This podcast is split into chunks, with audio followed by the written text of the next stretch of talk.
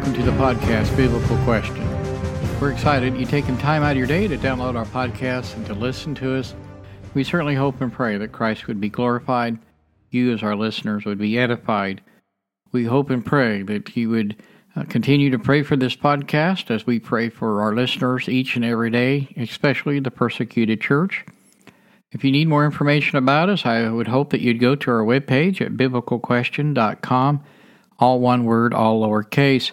There you can find out a lot more information about us. We uh, have a statement of faith there, uh, more information about our background, ways of contacting us, links to our Facebook and Twitter accounts, and other social media accounts. And we certainly hope that you would hit that like button and follow us on your pod- favorite podcasting app.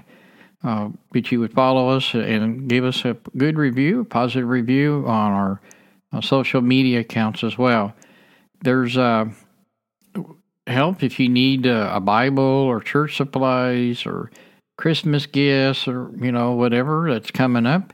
Uh, we have some links on our webpage as well that you can purchase things uh, that we can get a small commission off of those sales. We do not make any money unless you buy something through our webpage, and that would really help offset our cost. Uh, there's some Christian uh, clothing there.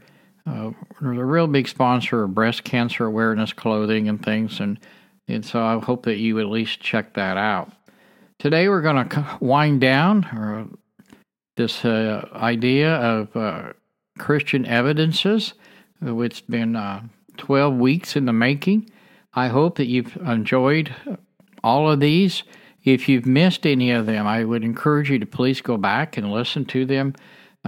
We have them dated and, and marked as such, and so we hope that uh, that you would do that. For uh, Bible questions, please submit them through our webpage. Uh, we're going to pick up some of those here very quickly. Yeah, we got a few in, and we're kind of put them off to the side just for a little bit. We wanted to finish this series and not break up the series. And so I hope you certainly understand that. We're going to talk today again about the historical Jesus and this idea of liberalism. Uh, again, I know uh, I get a few emails occasionally say, well, you're not being very politically correct. Uh, well, I'm not really worried about that per se. I just want to be biblically correct. I want to be godly correct. And that's why I always ask that you open a Bible, follow along. If you don't have a Bible, you can certainly purchase one through our webpage affiliate or uh, just click on the link of the daily Bible verse. That is free, and it will take you to a web page where you can uh, read the Bible there, follow along in your own language or your preferred version. So, for some years now, there's been this uh, liberalism to to seeks out that will discredit the historical reliability of our New Testament. Uh, the the liberal uh, group affirms that the portrait of Jesus that we find in the gospel, uh, the virgin birth, miracle working, the bodily resurrection, is all uh, a myth. That's where they tend to go and the myth was invented by the church. And what the liberals say is uh, that we want to do away with the Bible. We that it is. He, they want to get rid of this supernaturalism, um, and they really want to try to get to this portrait of, of Jesus. So remember, all through our, our podcast, we've tried to, very hard to make this point that Christianity is a historical religion.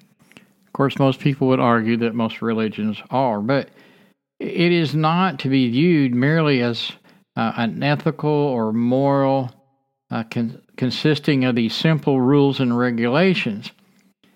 That Jesus came to provide redemption. That's what we need to understand. He came to to redeem us from sin and death, and that through his life, death, and resurrection, we can have that redemption. We can be redeemed. And this is the only uh, way that we're going to have salvation. And it is necessary, I think, to, to view the New Testament record as genuine, uh, historical, correct, events that Christianity and how it became into effect, how it changed lives, and gives us hope of a future life. So the first thing is that Jesus, uh, uh, this history uh, view, is not real. That Jesus that we read about in the gospel accounts is a statement that is made a lot. That this really didn't happen. There really was not a Jesus type statement.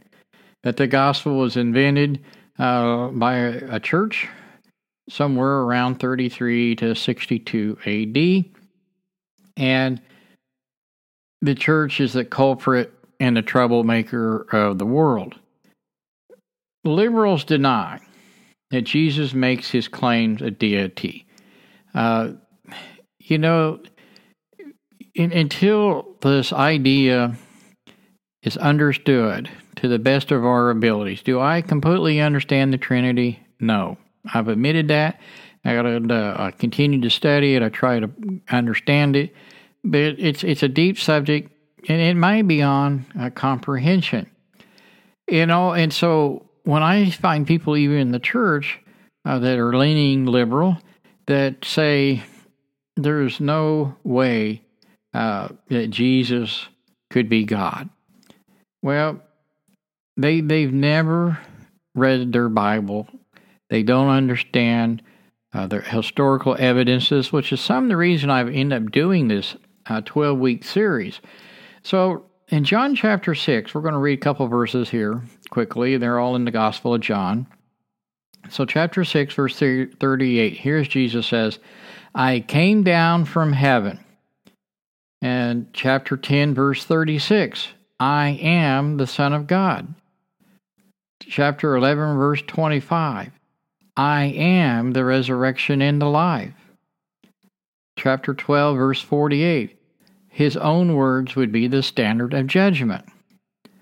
John 14, verse 6 I am the way, the truth, and the life. So when we say that we want to get rid of all the supernaturalism that's in the New Testament and get back to the real picture of Jesus, well, there's not one really shred of evidence in existence of historical uh, material or otherwise, that the church invented, invented this uh, supernatural Christ, that he just a myth. This supernatural Christ was in the mind of the church from the beginning of history. The church did not grow into a concept of Jesus as a supernatural. So, where did the church myth begin, or where is the origin of it? Well, it comes from the liberals. I mean, they believe that we are a, a chance or product uh, of evolutionary process. Uh, they don't believe that God created the world. They don't believe that Christ, being God, uh, is in in our history. Uh, they don't believe in the supernaturalism of Christ as he walked on the globe, and, and they hold to this doctrine of of uh, uniformity that affirms or asserts that they the cause that they have always caused events to happen at the same cause that they've always caused it to happen blah blah blah. So you don't really see miracles today. Therefore they never took place. Uh, you know and sadly i've been around folks in the church uh, professing christians that don't believe in miracles uh, our God is a miraculous God, and I think in His very nature, anything that He does is is miraculous. Uh, it is amazing that any Bible student, any person claiming to be Christian, would seriously consider uh, the modern views based on its conjecture without any evidence. It's it's in total disregard for the historical evidence that is available to us, and you know uh, the church began on this belief that Jesus was resurrected from the dead.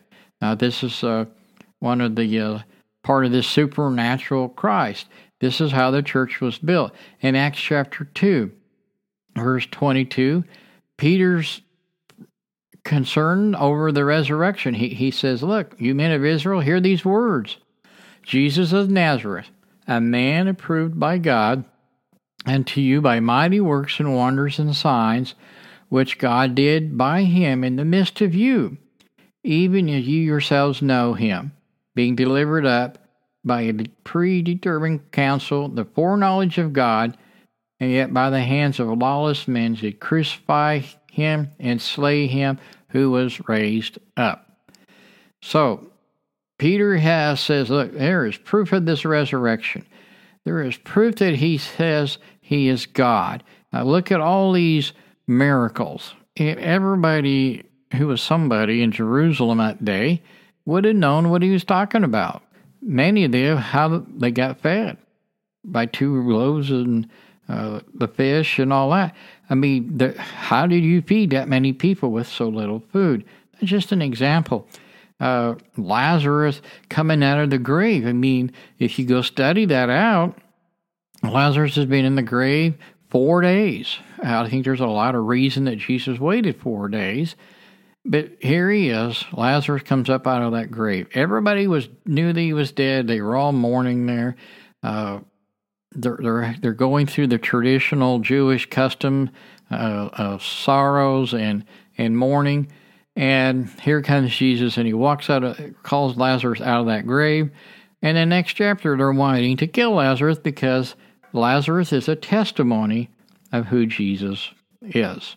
So, uh, Peter says here in the day of Pentecost that they are eyewitnesses of all these things. They saw these things, and people, uh, they're obviously witnessed a lot of miracles. So, on what belief did the church have its beginning? On the belief of a supernatural Christ. Uh, the church would have never begun without the belief from the beginning that Jesus was the Son of God. So, what is the church? Well, it is not brick and mortar. It's not the building that you go to.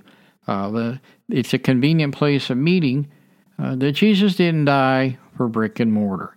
He died for flesh. He died for his creation, you and me.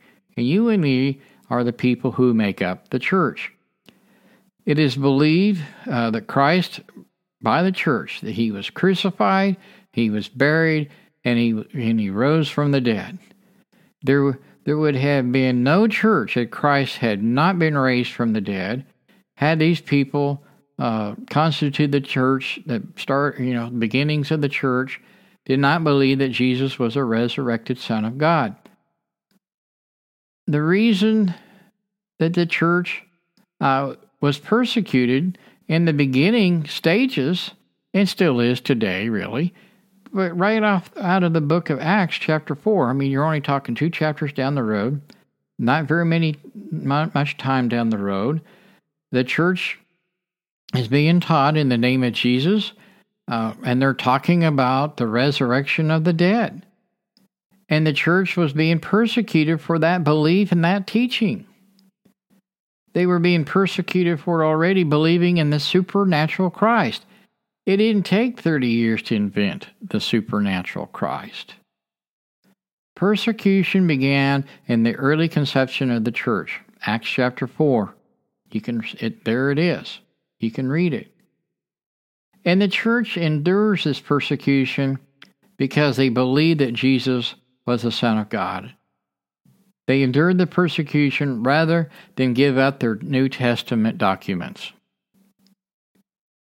In Acts chapter 2, where the church began, uh, the apostles, Peter, he, he states in verse 32 This Jesus did God raise up, whereas we are all witnesses. John says that he and he was a participant in what took place in John chapter 19, verse 35. Read it with me. He says, he that has seen and borne witness, and his witness is true, and he knows that he says what is true, so that you may believe. So John's statement uh, continues on, says, Many other signs, therefore, Jesus did in the presence of the disciples that are not written in this book. But these are written so that you may believe. And so John is saying, Hey, I recorded what I saw. John is saying that Christ uh, changed water into wine in, in chapter 2. He says that Jesus healed a man that was lame for 38 years in John chapter 5. He, he watched Jesus walk on water in, in John chapter 6. And John says he watched Lazarus come back from the dead in John chapter 6. So these are eyewitness accounts. John and Matthew, uh, the apostle writers, these are men who wrote the gospel, uh, were either eyewitnesses like Mark and Luke. I think they were very careful researchers. They took statements and they got from eyewitnesses. And these eyewitness accounts of what they said is wrote down so that you and I would know about them. So rather than the church being a myth and theory, uh, says that the church was invented and gospel writers wrote down what the church invented. Well, the apostles say what they are writing down in the gospels is what we saw. We participated in this. We were eyewitnesses in all of this.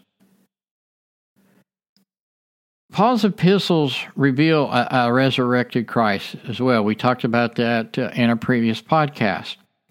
And Paul will begin to write his epistles around 42 AD. And Paul will make it very clear that the churches whom he was writing to these epistles had already believed that Jesus was the Son of God and that they were baptized in the Christ by their faith, that, he was working miracles, uh, there was a virgin birth, uh, there was a bodily resurrection of God. And you can reproduce Paul's epistles into the supernatural Christ. I, I think from all of this, we can draw the conclusion that the liberalism, the church myth theory, it really lacks any substance. Uh, we need to all understand that it is the New Testament that is the historically reliable to report the events that had taken place in the past that you can believe your Bible when it says, and you fill in that blank, in the beginning God created, uh, and the Word became flesh. You can believe all of that because it's actually correct. You can believe it's historical testimony because of the eyewitnesses, first hand eyewitnesses, and the reports that Jesus lived, uh, of his birth, uh, that he worked miracles, uh, he had these conflicts with the Sanhedrin, particularly the Pharisees. Uh, again, he was sentenced to die. He did die, and three days later, he walked out of that grave, and then he ascended into heaven. We can believe all of that. We need, as the church, we need this historical evidence. We need to understand it better, which was the purpose of the 12 weeks. I, I know I went through it in places really fast. Uh, somebody emailed and said, Well, you can't pronounce some of those names. Well, most people just fake it, to be honest about it. Um, at least I'm on enough, honest enough to say I really can't pronounce some of those names. But that's not the important issue. Uh, I mean, Moses and Paul were accused of being poor in speech, so I'm in pretty good company. And I really believe their testimony. I believe what Moses wrote down. I believe what Paul wrote down. I believe what John wrote down, and so on, as being accurate and correct to the events that took place in their life that they personally were involved with, whether they were viewing it they were actual participants in eating uh, part of that food that Jesus multiplied that day uh, or eating manna in the wilderness. It, it all has to be true.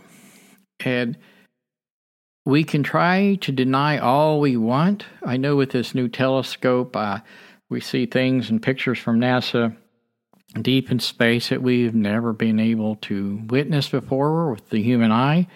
I think all that's just really neat. I think it gives a lot of credibility to the Creator, uh, Jesus Himself, and His great power. It does not uh, prove that it took billions of years. Uh, to me, it just it was an instantaneous thing. We've talked about that as well. The creation story. uh, took place six actual days. And I know there's people I hear listening that said there's no way. It took millions and billions of years because uh, some scientists said so.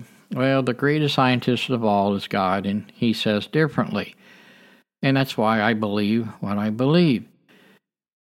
I certainly uh, hope that you really have enjoyed these last 12 weeks.